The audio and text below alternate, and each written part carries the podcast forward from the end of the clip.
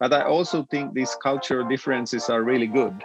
Uh, for example, is um, uh, as you say, a, a really is uh, uh, comfortable to make their own decisions and go their own way.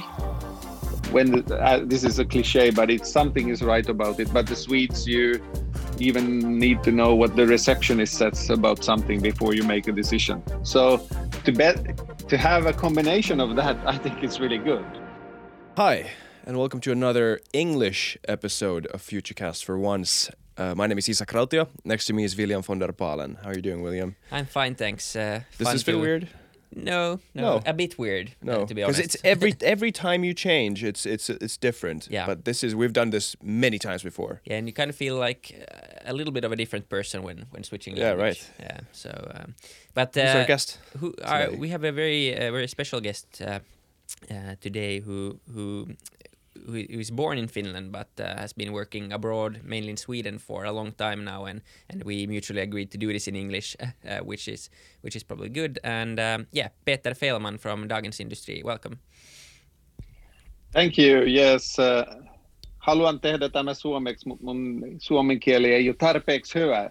So we and anymore. So we un, unfortunately has to have to do this in English. But thank you for having me, and it will be a pleasure. Yes, thank you for uh, joining Futurecast.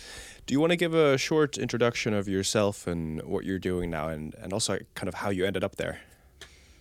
Wow. Do you want the long or the short version? Uh, the long one. We got an hour. We got time.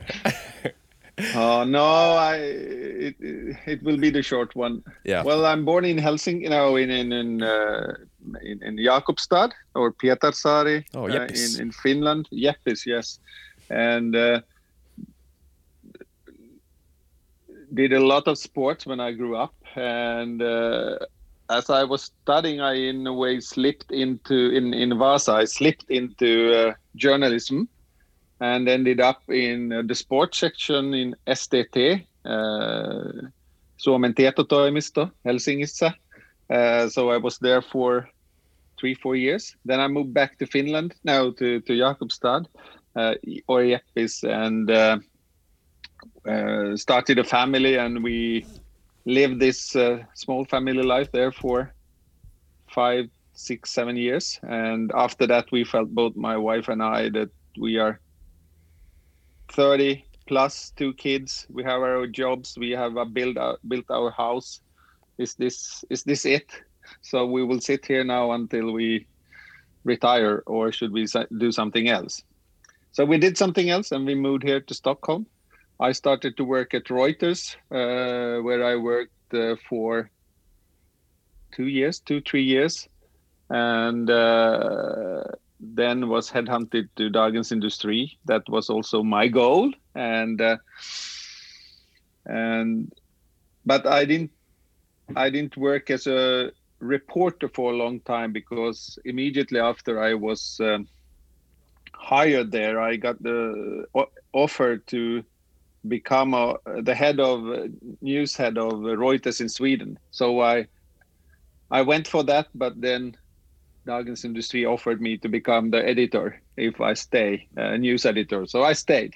And uh, since then, I've been in different uh, editor positions in Dagens Industri for, oh, 20 years, actually. I was uh, the US correspondent for a couple of years here in between, but so that that's in that's that's the short version. Yeah. Maybe for uh, people in Finland who don't know that much about Dagens Industri, uh, what do you mainly write about? It's somewhat, of course, implied in the name, but is it comparable to, for instance, Talouselämä or Kauppalehti here in Finland, or is it kind of broader? Um, of course, it's it's uh, in a way you can uh, say that Kauppalehti and Dagens Industri are, are quite similar. Um, maybe Dagens Industri, as you say, is a is a little bit broader. Uh, we are the third biggest paper, third, fourth biggest paper in in in uh, in Sweden, and of course, writing about uh, all economy. Um, but like Kauppalehti also have a uh, leisure uh, part and, and a lot into politics, uh, quite influential in the politic political area.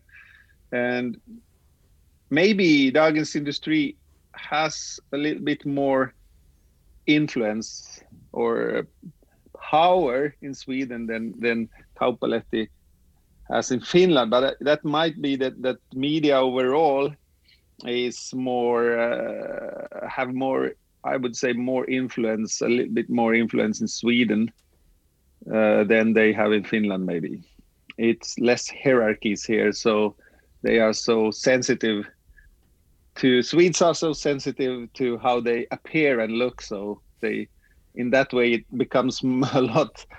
In that case, we get more power because we we picture them. So that's really interesting. Yeah. I've never ever heard that perspective before. Uh, uh, so in in what way would you say that your uh, paper has has power in, in, within the field that it sort of speaks about or writes about? Well, uh, sometimes I, I feel here that even the big uh, leaders in, in, in both the political area and the business life, I used to tell them, well, of course we we right now we are investigating or have had a lot of hard stories about you, but don't don't react so much. It it it, will it ne- next week it will be about someone else. Yeah. And uh, but it still it still goes really deep here. I would say that the Finnish leaders are a little bit better in not uh, reacting so much. They they are lit. I would say I, I that they are a little bit calmer about what the papers write than they are here. Um, and I wonder what why if, if I'm right why, why it's why it is it that way and it mm. could be a little that uh, I would say it, it your Swedes are really trend sensitive. You can see that in, in, in, in a lot of areas and fields, and they are really, and the hierarchies are at least not outspoken. It, it's uh, uh, unofficial in a way, and um, so I think it has to do with that somehow. Yeah. With that, uh, I, I, I, it's difficult to point uh, exactly to what, but that's my feeling. And as we are having a pod here, and I, I feel free to just think thoughts that we don't usually talk about. Absolutely, yeah. And I think your intuition is correct based on whatever I know about this. I just randomly stumbled upon this thing called the Hofstede's cultural. Um, it's it's you can Google it with you just Google Hofstede uh, and and it, it's this it's basically this sort of cultural indicator. They have these different sort of cultural markers and then they assign values to those markers according to different countries. And the interesting thing, if you compare the North or the Nordic countries, is that Finland is more hierarchical uh, and more, uh, I guess, sort of less individualistic and uh, more sort of risk averse uh, than the other Nordic countries. And then Sweden, correspondingly, is way on the top on all of these markers, on the individualistic, non-hierarchical, and so it must, in some sense, uh, reflect on on the real culture in some way. So maybe maybe this is one of one of the ways. Yeah, and like I I lived for a short while in in uh, Stockholm as well, and and what I've heard from people who do business there is that although on the surface it's very non-hierarchical, there is, as you said, it's not visible, but it's it's still there somehow, and at some it's somehow for a Finn who's used to quite straight shooting and and understanding where you need to go, what you need to do just by looking at things, it can be a bit confusing. I, this is what I've heard, and this is my own feeling as well. It's quite hard actually to get in uh, to you know the the rooms where decisions are really made, and, and to to actually get power or or actually get influence in Sweden, even though on the surface level everyone is quite agreeable, quite nice, and it seems very open and transparent in a way. I don't know if you agree with that. Uh... Oh, it's exactly. I think it's exactly that way, and uh, uh, no, I, I, agree totally with that. It, it's. Um, I, I I had a thought here that slipped away, slipped my mind, but but uh, on the surface it's that way it's non-hierarchical but but uh, but they also yeah but i would also say that it's easier to accept new things. It's easier to work your way up in a way here in sweden. If for example i don't think that a swede would be the editor-in-chief of kauppalehti. Mm. yeah but a finn is editor-in-chief of of uh, of Dagens Industri. So, so somehow they also accept new things easier. Mm. Uh, but Swedes are really sensitive to uh, sensitive to appearance and what is said and how do you say it and it's really also sensitive if i i asked for example Börje Ekholm who is the head of Ericsson now what is the uh, and working from the US and what is it more difficult to be and he has been working in in the states for many years before is it more, easier or more difficult to be a CEO in in the US compared to Sweden? And he said it's uh, uh, he would say it's a little bit harder in Sweden because in US you say you have a box that is everything you do in the box is legal and then it's okay. If you keep your decisions in the box and it's legal then it's okay. But in sweden you have the same box but then you have a smaller circle in the box. So in the circle everything in the box is legal but in the circles it shows that you have a good judgment. So if people feel that you make decisions that are outside the circle it's legal, but it shows that you have bad judgment. Then you can get into big trouble here. So it's a little bit confusing, as you say. It's really confusing to know what is acceptable and what is not acceptable. And it's not a question about what's legal or not legal. So that makes uh, the social um, social environment more more picky or or more confusing, I should say.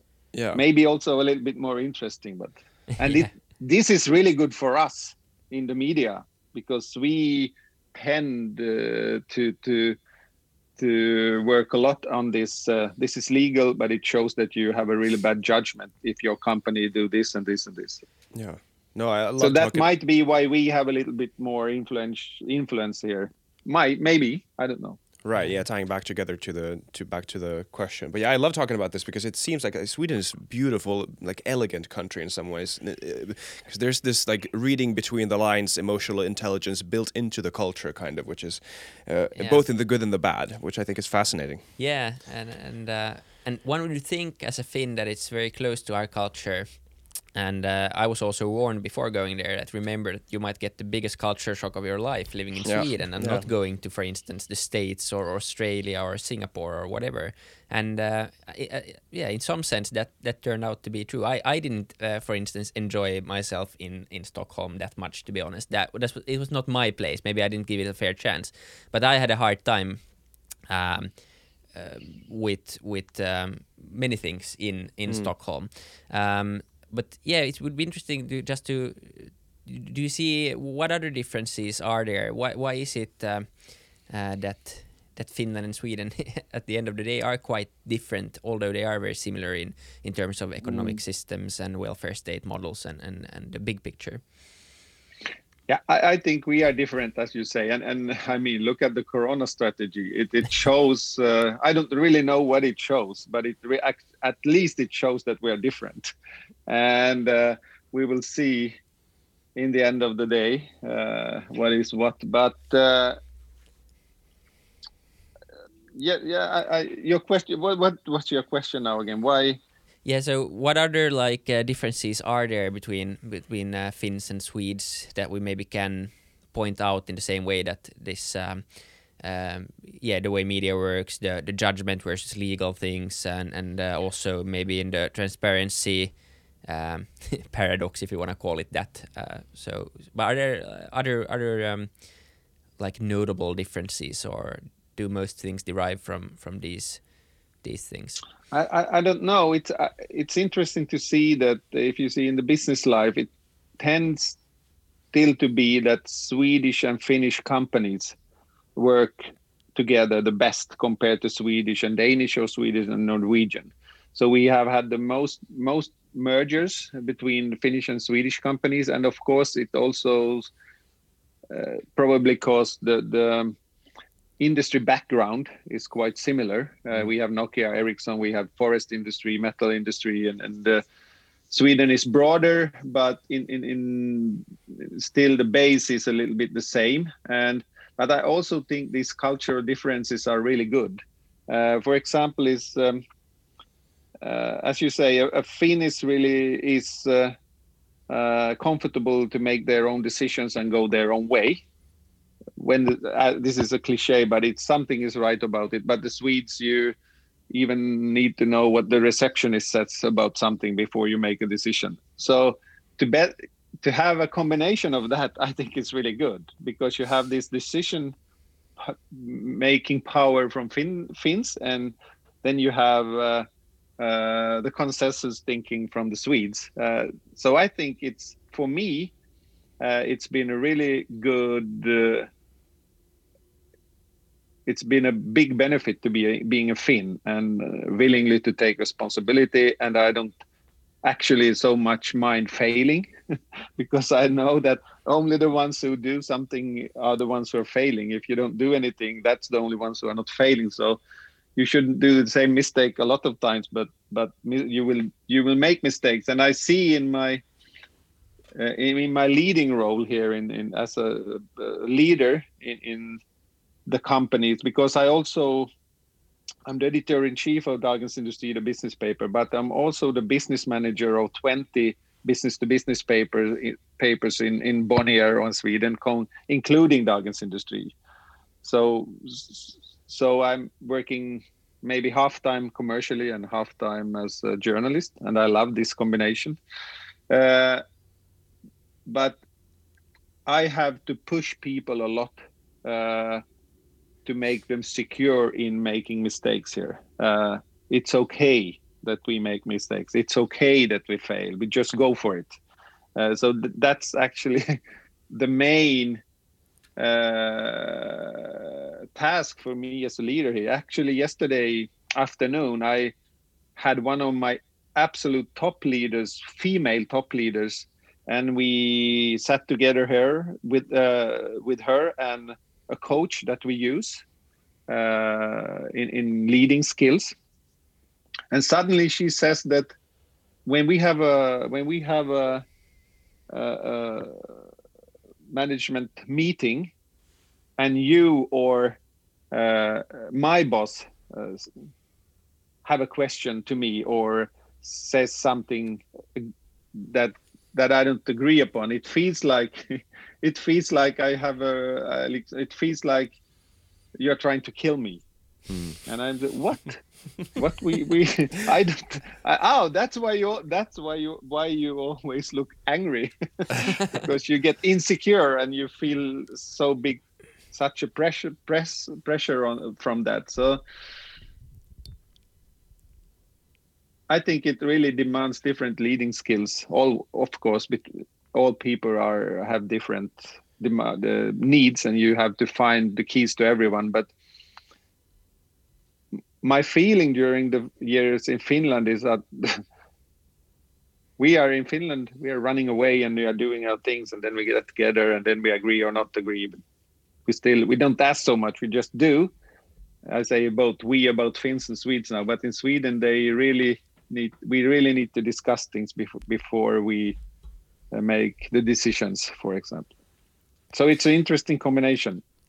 How about this failing culture? Has has your uh, style of uh, being being the head editor has has it has it shocked the Swedes uh, on in reverse kind of has your style been new or surprising to them in in some ways?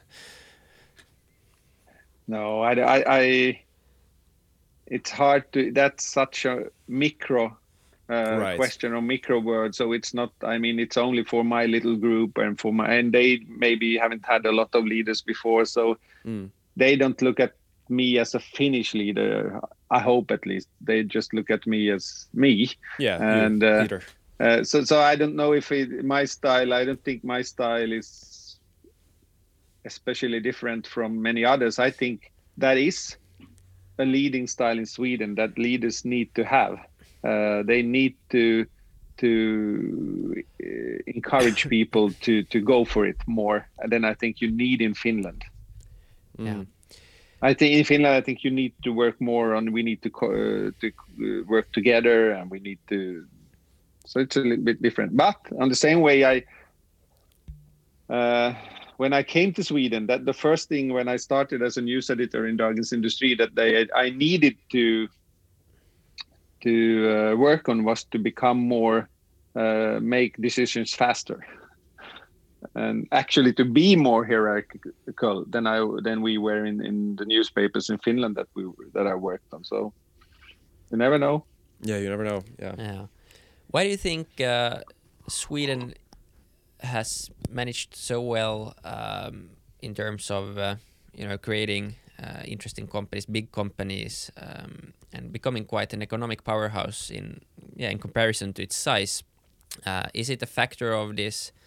Uh, so-called old money that there's a lot of capital and, and that capital keeps on you know giving or is there something fundamentally different uh, in the ways you think i think it's one big fundamentally different uh, thing here and that is that sweden did never uh, attend the war Oh.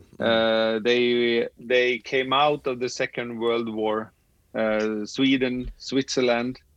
Uh, some others came uh, not out of this war as a ruin, so they got a head start, and a lot of companies were already up and uh, working when uh, when we started to rebuild Europe, and a lot of Swedish big industry companies uh, grew big during these years so I think when when Finland and, and Germany and France and other England, other European countries uh, started to rebuild their countries, started to rebuild the companies a lot. Uh, Sweden uh, could start from a much much better uh, position. So that's one factor, and of course there were uh, already before the war, Sweden had uh, had quite a strong industry, but but uh, it it got a, Sweden got a really big advantage here, and they have been able to uh, to keep the big companies strong and grow them. Uh, I mean, we have Volvo, SK, SKF, AstraZeneca. We have, but I still say, would say that Finland has also that. Finland have big, big world, world leading forest companies, uh, metal companies. Uh, we have Nokia uh, a little bit not so big now, but coming, getting there again. Uh, so, in a way, I would say, in size-wise, if you say that Sweden are double the size, maybe the the difference is not that big. Mm. Although that the Swedish company and the Swedish financial or economic base is broader and the industry base is broader, uh, but uh, still quite similar, I would say, if you compare the size of the countries.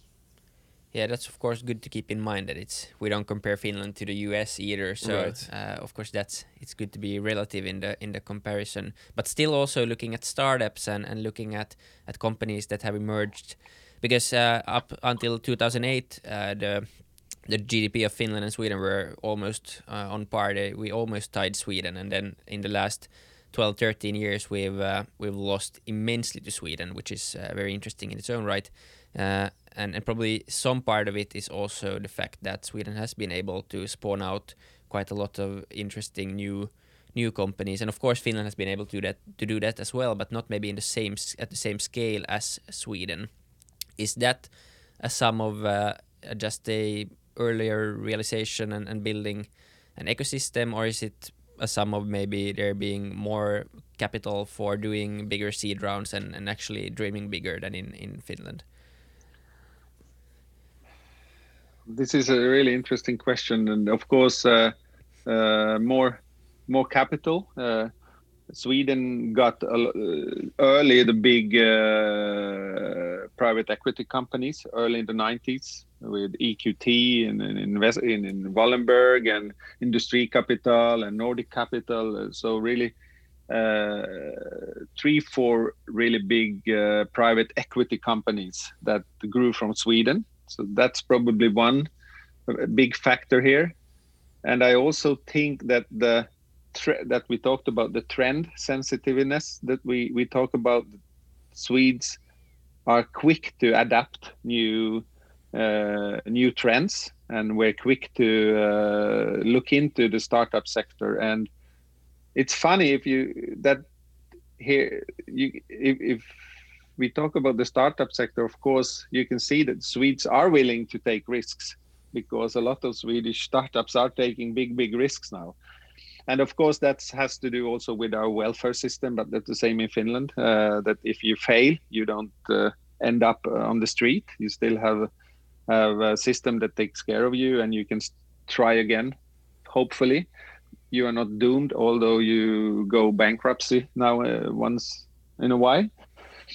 Uh, and I also think that as in sports for example sweden sweden got early role models in Niklas Zennström with Skype. Uh, of course, now Spotify, but that's a little bit later. But a couple of uh, role models that succeeded early and showed the rest that it's possible. So a lot of more people went for it, like Björn Borg in tennis when when when they were big in tennis, or like. Uh, Lasse Virén for a long time in, in running in Sweden, in Finland, and suddenly everybody was running or skiing or ice hockey in Finland now. So, so I think it's really important. In I think also these they got early on role models that show this is possible also in Sweden. You don't have to live in Silicon Valley or do it from there to succeed. You can also succeed in in in in in, in the Nordics.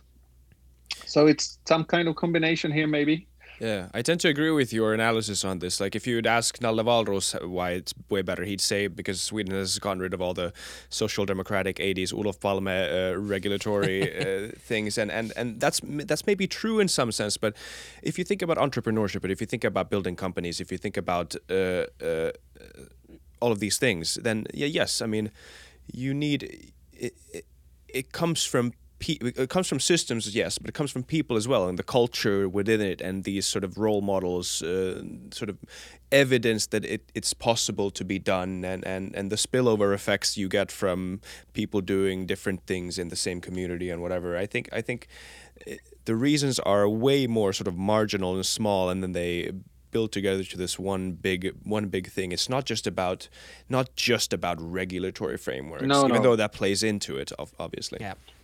I, also think we tend to overestimate the regulatory uh, issues or political. It, we tend to maybe uh, sometimes forget the uh, more social questions or role models or whatever that, that seems to make make things happen. But I have to say, when you talked about GDP, the one main thing that I think is different between Sweden and Finland, and that's Finns. You really need to get your act together here.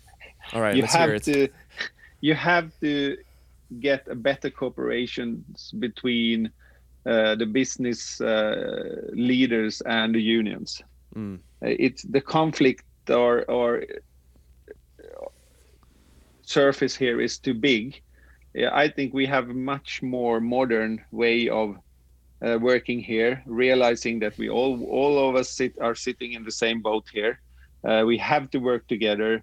We have to do changes, make changes to keep up with the rest of the world. I think that Sweden has come far ahead of Finland here, and I think that Finn, the Finnish society and companies and the unions need to become more uh, flexible and modern here uh, to to to fa- move faster and to be more uh, flexible to new solutions and, and that's really important and we just need as we see it's just getting faster and faster things will never change as slowly as now. So so we need we need to become more flexible all the time in how we work and what we do and how we can of course guarantee or make it possible for people to to feel secure but in the same time be open to to have a lot of changes in their working life during during the years. Yeah no, agreed. It's um, it seems a bit uh, short-sighted to to try to keep or hold on to an old system um, and and every year that we do that we will lose lose uh, some edge and some momentum and at some point we will be forced to change. And, and of course the, the key is to change so that it's good for everyone and it's not because the discussion in Finland then easily goes to that. It's this like companies are trying to screw employees. And that's like the discussion that you see a lot. And and at the end of the day companies are still there to to provide jobs and keep the economy afloat. So they're not all bad guys. I mean, it's like we, we, I think this is yeah. uh, this is the this attitude is very prevalent in in Finland still, and, and that's and, a bit hurtful. And I think you you you cannot only blame the unions. You can also the business leaders also need to think about what are we doing or what can we do to be more so they can trust us more or yeah. that we can have a more trustworthy discussion between us. So it's from both sides. I, I, it's probably no easy solution to this but i think this discussion needs to be on the agenda all the time yeah, I agree. We had Jarkko Eloranta from SAK, who's like the the the head of the whatever whatever union it is, like the yeah. collection of unions or something, like the big head honcho of all the union uh, stuff here in Finland. And it was a really good discussion. I think it really sort of uh, illuminated the other side of it, and I agree. Like sort of the maybe I, I think the main perspective that that came out of that was was that. Uh, this sort of evil, this sort of stereotypical evil that you were talking about is not really the main worry. It's more like it's more the banal, the accidental evil that could happen as a consequence of bad decisions or bad reforms, uh, and and that in w- these reforms will have to be made. He admitted as well, but like he, the, the concern from that side is that. Uh, I guess the workers won't be forgotten in a sense, but then yes, it does not change the fact that right now the the the communication is quite inflamed, which it yeah. shouldn't be, and yeah, that doesn't help at all. It's not very constructive, and, and it, was mainly worried also actually about small companies and, and the ones mm. who maybe can't afford to uh, pay all the benefits because you know the business will go under, and, and it's usually one one uh, one entrepreneur plus maybe one or two workers. And of course, the entrepreneur has quite a lot on the line there, but of course, also the worker has a lot on the line. Then, if you're a multinational big um, stock listed company, you probably need to care about this quite a lot because no one will work for you if you if you screw them. So, mm. uh, but exactly. that was an interesting perspective. But maybe talking about regulation a bit, uh, one thing that's interesting to get your perspective on is kind of Europe in this global uh, coming innovation and, and global growth. Um, and, and Europe has a tradition of banning or at least regulating quite heavily, at least compared to, for instance, the US or China.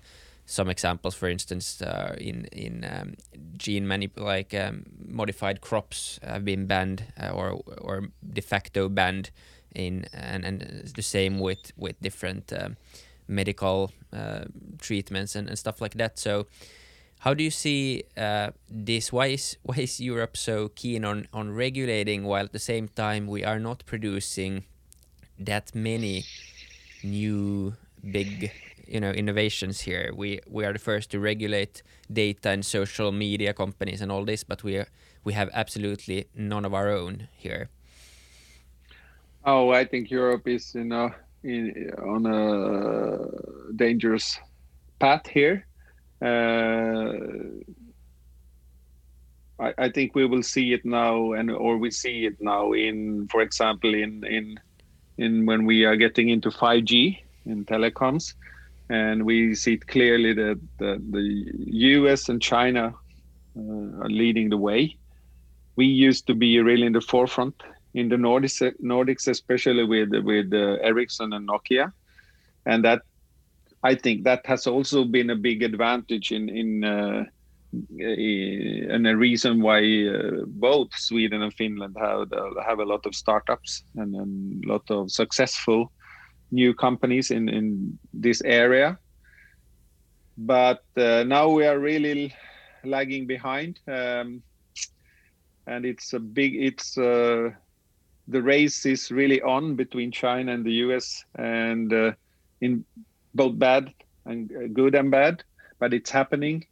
And uh, it seems that our system we are not one country. Mm-hmm. us is one country that although that it's a big country but still with different states but they can unite uh, among certain things. And china of course it's a it's not even a democracy they don't have they to can, unite. Yeah they, they don't have to unite but but we unfortunately look at brexit we are all the time stuck with our internal problems in Europe.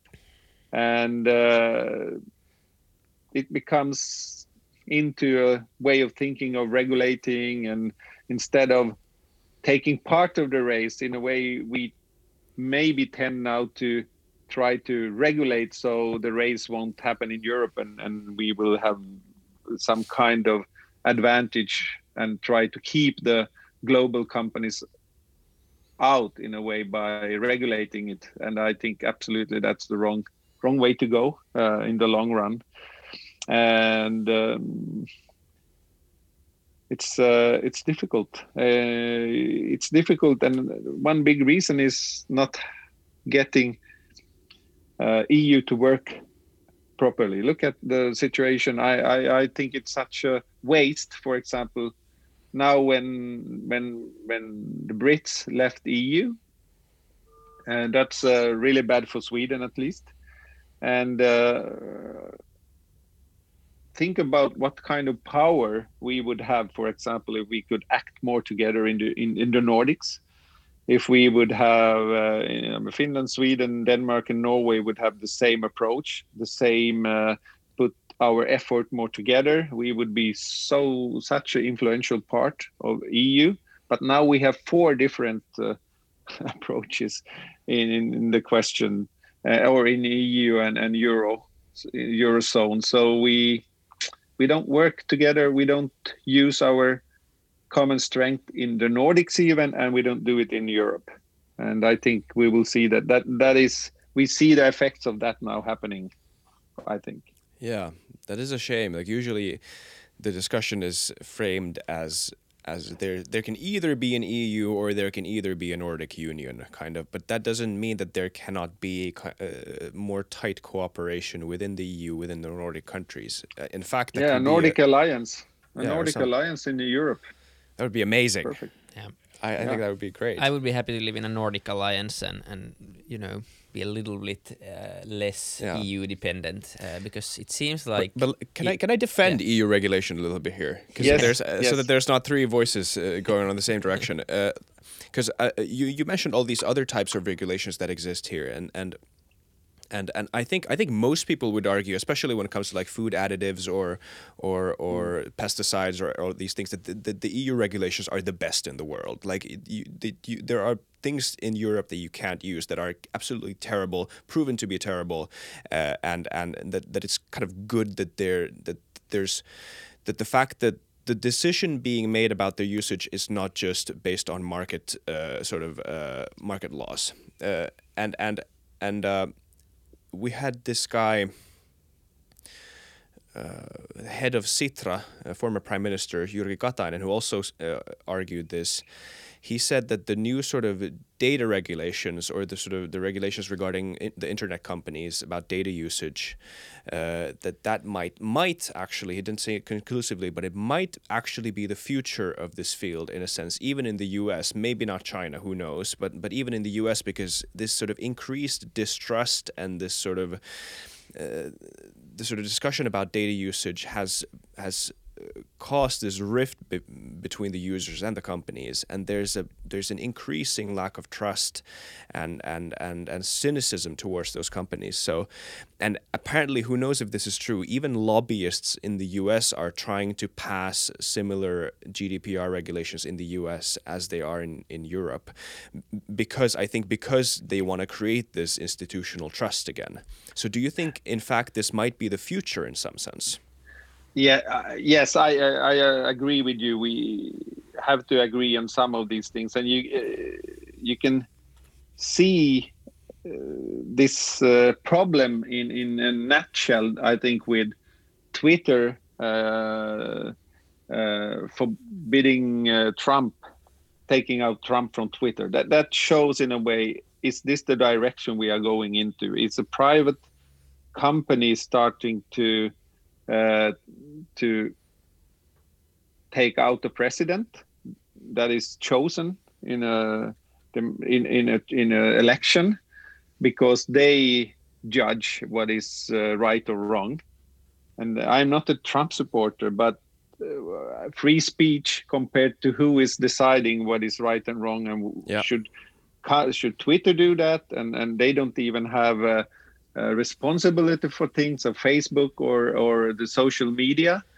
or who should regulate this because it needs to be regulated in a way. This was really it. Also, it, already in the last election, I think this became such a big question after I was uh, covering uh, the last election between Hillary Clinton and Donald Trump, and you saw, you really could see how, uh, especially Facebook was used, and people didn't understand it then, and now this has grown and and we are more we have no knowledge about it but uh, uh, it has to be regulated in a way. And the question is how. And uh, so i think that what eu is doing right here now could be a model for the rest of the world. I, I, because it has something has to be done and i also think when it's it's uh, easy to uh, to hit on Europe as as uh, slow or a museum or uh, what a lot of people say, but still, all the a lot of Americans, a lot of Chinese or whatever, they want to come here. They want to eat Italian food, uh, French, Spain. Uh, it's still it's still the trendsetter in a way in the world. So I just think that we need to, for especially these countries that has a bad economy and they don't really get the things going but still they have the cultural uh, things that that that is uh, the main uh, target or symbol for the rest of the world. They we just need to find a way to make money on this museum. Yeah. yeah, exactly. And I mean, living in the EU or in the Nordics is quite quite good, it's or it's good. really really good. And uh, and uh, as a consumer here, you're pretty safe uh, mm. especially in the Nordics, but also in the EU. You can you can go to the store. You can feel pretty confident that you won't eat something that is superbly harmful to you. But at the same time, I mean, I think it's a balancing act. You you also need to you can't. Or it's, it's interesting that EU wants to take on this kind of world uh, regulator police role at and at the same time kind of isn't that interested, it seems, in creating these innovations. So I mean, it's a balancing act. You need to do both. You can't just be a regulator, and you can't just be mm. an but innovator. can the EU even be a cat? Like, shouldn't the, shouldn't the innovations then come from the people? I know it's a weird relationship. It's obviously a balance. Yeah. And, and too much regulation chokes industry. That's true. That's absolutely yeah, and, true. And like, there's just a lot of cases where you know uh, the commission is is pondering some some new innovation for many years, asking more questions, more questions, more questions. Then they there was this. Uh, I'll, I'll give you one example that's yeah. absurd. Please. So uh, Dyson came up with a new kind of vacuum cleaner, uh, with with without the bags, which is a pretty neat innovation. And then um, they do the tests, and then there's a world standard from some vacuum cleaning whatever like there's of course there's like one instance that decides how these tests should be done. And of course you need to have some dust to uh, and you know assess what are the proper energy uses how efficient is it it is. But then the eu rules that these tests they should be done without dust So the vacuum cleaners need to be tested without dust, and then Dyson contested this um, first with the commission that took three years or something, and then they got a favorable ruling in court. But then the EU um, uh, took this back to court, and it took like five or six years. But why? And- and- why and- can't you use dust? yeah, because uh, it, yeah, I mean there was some regulatory dusty. thing. Yeah, and and I mean this was like Okay, well that's and, bullshit. and this played right That's- into the yeah. hands, for instance, of, of German traditional vacuum cleaner makers. And then at the same time, as it took that long, uh, Chi- the Chinese had copied the Dyson te- technology. So they basically lost this momentum. This is just one example. There's many different examples in in, in crops or in, in new food innovations that there are bad crops, but there are also good innovations that have been proven to work and that are used uh, worldwide. And, and the EU has blocked those. So I think it's a balancing act of, of Mm. trying to not uh, stifle I- innovation. and another it's a balancing act in regulation but it's also a balancing act in, in uh, political and, and, and industry wise a small example that i was surprised about what is that we we as we have volvo and volvo cars geely it's quite big still uh, car manufacturer in sweden uh, we have um, um, a lot of conferences in our in our in, in Dagens Industri. Actually, we have about more than 100 uh, each year. A little bit bad this year or 2020, Yeah. but was hit a little. But we learned to do digital conferences. But then we have had a conference that grew really big, fast, and it was about electrification uh, of the car industry. And we suddenly got a lot of uh, German car companies that came in as sponsors, and we just asked, "Why are you so keen on sponsoring our our uh, conference about electrification of the car industry?" And they say, "Yeah, yeah, you need to be in the front seat here because we cannot, because we have such a strong." Uh, industry base in making uh, gasoline motors, so we need someone else to show that uh, that this is elect this we, we this will be electrification in, in, in electric cars in the future. We have to change but it's too sensitive here so we have someone else. It's really good that you you have these conferences and not we us. So it's funny how how you always have to find different ways and paths forward. Yeah, and we're looking is- looking looking at tesla's uh, valuation now it's uh, probably the future. Yeah, that's right. It's a weird balancing act always. It's uh, difficult to speak about these in like these grand terms because Yeah, it's exactly. always about these tiny, tiny cultural things. Yeah. Maybe but it, a- there is yeah. something about the balance between regulating and it's easy to start regulating if you don't if you lose um, if you lose uh, ground in the innovation area so i this balance is really important that we don't put too much effort into regulating and too little into uh, trying to get new innovations to to be born also in Europe. Yeah, Absolutely. and, and by default, innovation is trial and error. There is nothing Yeah. that is finished that you just create and it works. Yeah, and that's and right. on the way, you you need to try. And, and sometimes, of course, it can had had uh, have also unintended consequences. But it's something that if you don't allow the trial part, you'll never get never get uh, to the errors. You never get to the the finished innovation. Yeah, And, maybe and right you- now, we need more innovation than ever. Yeah, that's right. And if you, if at least if you ask me, you can use dust in your experiments with vacuum cleaners. Yeah. That's at least okay for me if I get to vote as an EU voter. I, I think that should be okay. We can accept that. Yeah. And Maybe talking to, about innovation, I have to say one of my favorites is my Oh, ring, yeah? Oura ring here from Yes. Oulu. Uh, yeah, you have it too. Yeah. I, I actually I actually got to know about it in uh, a really really high end resort about that I wrote about and and uh, visited in uh, uh, in Thailand a, a year ago. Then it was a Hawaiian uh, therapist who had this, and he said, "This is this is really good, and it's from your home country. You need to have it." So actually, I, that's the way I got to know about. That's funny. yeah. Maybe But they could- have, but they had really bad uh, uh, service when when the battery ran out, and I tried to. Oh, it's just eight months. It shouldn't run out. I never got an answer. It didn't before I bought a new one. Then it then it worked again. Ah. so they should have better. They should have better We'll- customer support. We'll let Petteri know. Um, know, yeah, we'll we'll give him a call uh, because yeah, they they do run out of battery uh, at some point because of course it's a small device and it's Yeah. very heavy to usage and you use it everywhere and, and take it to the shower and, and all that. So I love especially it. the older love it. models, Oh, but it's a lot of it's good. I, I'm their best ambassador here. I, I it's probably 10, 15 people who have bought it in our company and, and around it. they I should give you one for free then. Yes, that's why I'm talking about. No, no, no. It's it's it's worth these. I don't think even it's important. It was it about 300, 300, 400 euro for a new ring. Uh, That's not. I mean, it, it really shows. Uh, for me, it's really important to see how I sleep and you know. I I don't want to have this eye watch on all the time when I'm sleeping, and so Yeah. it's, it's Yeah, it- really it's great. and it's yeah, it's a it's a thing to be proud of in in Finland. It's um, yeah, they're growing now internationally and Yeah. doing cool stuff, and they have some uh, Swedish investors as well. We talked to Sofia Bendz last week. So she's an Yeah, I investor know. apparently, and then Yuri Yeah, I is an I- investor. Basically, know all, everyone from the company now. So yeah, Yeah, they had a cool, uh, they had a cool, nice um, sort of billboard on Times Square, the big one, yeah, Oura Ring. It, was, it looked really nice. yeah. Good for them.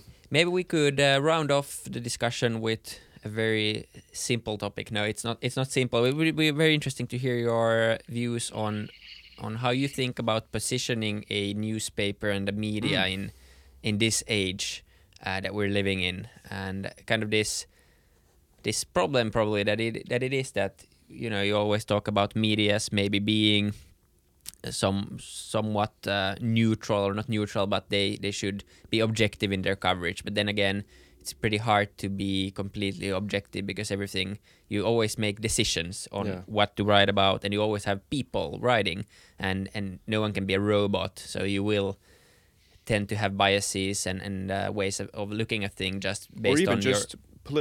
alignments, just just opinions you might have Yeah. to guide your.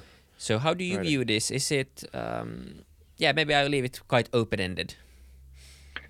Well, it, I, right now it's a big discussion in Sweden uh, because my colleague at Dagens Nyheter, Peter Wolodarski, has been criticizing uh, the Swedish television about not uh, pointing out often enough when Trump is lying. And if we just let lies be repeated as an opinion all the time, it tends to become the truth. so, and and of course, Swedish television says that we do that, and we they don't agree. But the dis- discussion has come to the surface more than ever with Trump and his uh, lies, and it's uh, differ more maybe difficult than ever to know w- what is the truth, what is truth, and what is not tru- truth, and how important it is. Is it is it more important to have a good story than it, if it's not even if it's not true? So I, I, I and I was really amazed. I have to say during the years in U.S. and see how the TV stations there with CNN and Fox, how they were, how they are w- get more and more into becoming pravdas for their their um, uh, their audience and not and they they uh, and what it does to a to a, to a country so i think it's really valuable for for both sweden and finland that we have the state media actually uh, financed uh, rundradion and and, and uh, the, the finnish and swedish television that should be neutral and uh, I think we as journalists, we really need to be clear here. We need to be in our news coverage. We need to try to show both sides uh, more than ever. But of course, in the editorial material, when we write that, uh, then we can, but then it's also clear that this is our opinion about uh, things because we see that the rest of the society uh, ask more and more from us what we think about things and and uh, historically we say we don't think anything we just report but i mean that's not the case for us example at Dagens Industri we have more than 100 f- experts in different uh, financial areas, of course we have an opinion, and of course we have a great expertise. I mean, it's like a big think tank or uh, analytical companies. We just need to be really clear, I think, to the audience or readers or user what is what. Uh, this is what we think, but it's just our opinion, and this is what uh, uh, our reporting about something. For example, the inauguration that is happening today. Uh, it's going to be uh, interesting also about here that that we that media is is uh, try to be really clear and showing both sides, even if we don't agree.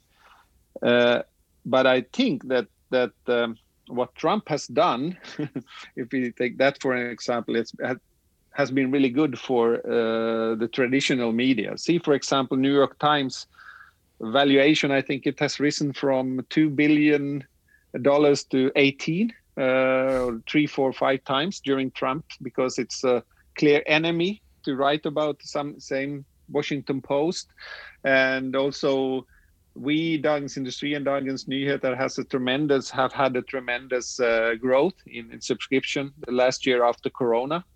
Uh, probably same same thing in Finland. So it seems like people tend to go to the brands that you in a way can rely on or want to rely on in different or difficult times and that's that's why i think our role as media is again uh, maybe not more important than ever but but really important nowadays. And and we need to sometimes i feel that we get more influence than we especially than we deserve uh, but then we also realize.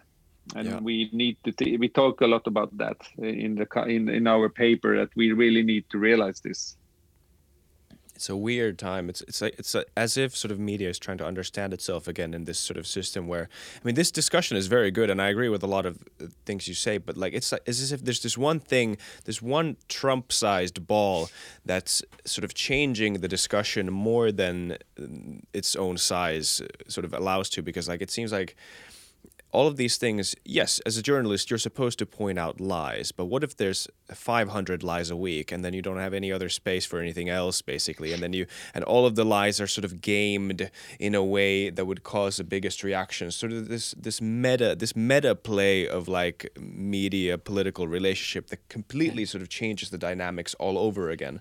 On average, there was, I think, almost 150 lies uh, per week from Trump. Yeah, uh, Samuel, mean, our producer, just posted to our WhatsApp group this morning Sorry. Yeah, Thomas. Uh, just uh, we just got a post of 1,400 days uh, roughly of presidency and 30,000 false claims in that period. So that's that's pretty good. I mean, that's uh, yeah. You're working quite hard on, on spreading false claims. Now, yeah, it's it's uh, he was a genius here. I remember in the beginning when when when everybody tried to catch him, but he always came up with a new lie. So so the media had always to move, so they never they could never really catch him, and still don't because he's moving all the time into yeah. something new new and lying again, and it's it's uh, uh, it has been. And I think what happened at Cap- Capitolium last uh, week, uh, and then uh, it's it's dangerous. It's mm-hmm. dangerous times. It's dangerous what he has caused it has all, all, during the four years i felt all the time that his way of not the lies actually but his way of uh, uh, his aggressive way of uh, making the americans even more aggressive towards each other and, and the, the split between democrats and republicans it's really dangerous. So i, I hope that joe biden will be the one who might get this uh, to turn or start turning around a little because if it doesn't if this continues to be we will we will have a really really big split between uh, in, in the US and I, you don't really know where it will lead and it will be bad for us it will be bad for the rest of the world it will be really bad for the Nordics uh, we are big exporters big exporting companies so it will be tough for us if this doesn't change a little. Yeah. Yeah. Let's hope that things are better by the time this episode comes out. and people can still listen to this episode in their electronic devices because the electric systems still work around the world. and uh, and uh, but yeah, this was fascinating. Thank you so much, Peter. Thank you. Thank you. Thanks for having me. And thanks for uh, listening, everyone, and, and um, maybe watching this on YouTube. Let's see. And uh, yeah, take care. See you in the next episode. Suomeksi. Bye bye. See ya. Bye bye.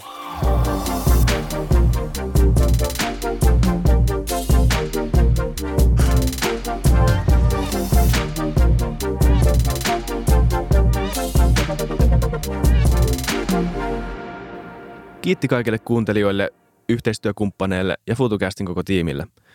Isa Kraution ja William von der Baalenin lisäksi, Isa Kraution minä, tiimiin kuuluu tuotantovastaava Samuel Happonen ja media vastaava Tuumas Lundström. Ja kiitos Niko Noanalle tästä upeasta tunnaribiisistä, joka on mukana Lululandissä. Seuratkaa mitä somessa nimimerkillä FutuCast, millä tahansa podcast-alustalla ja niin ja saa arvostella. Mielellään. Thanks. Moi moi.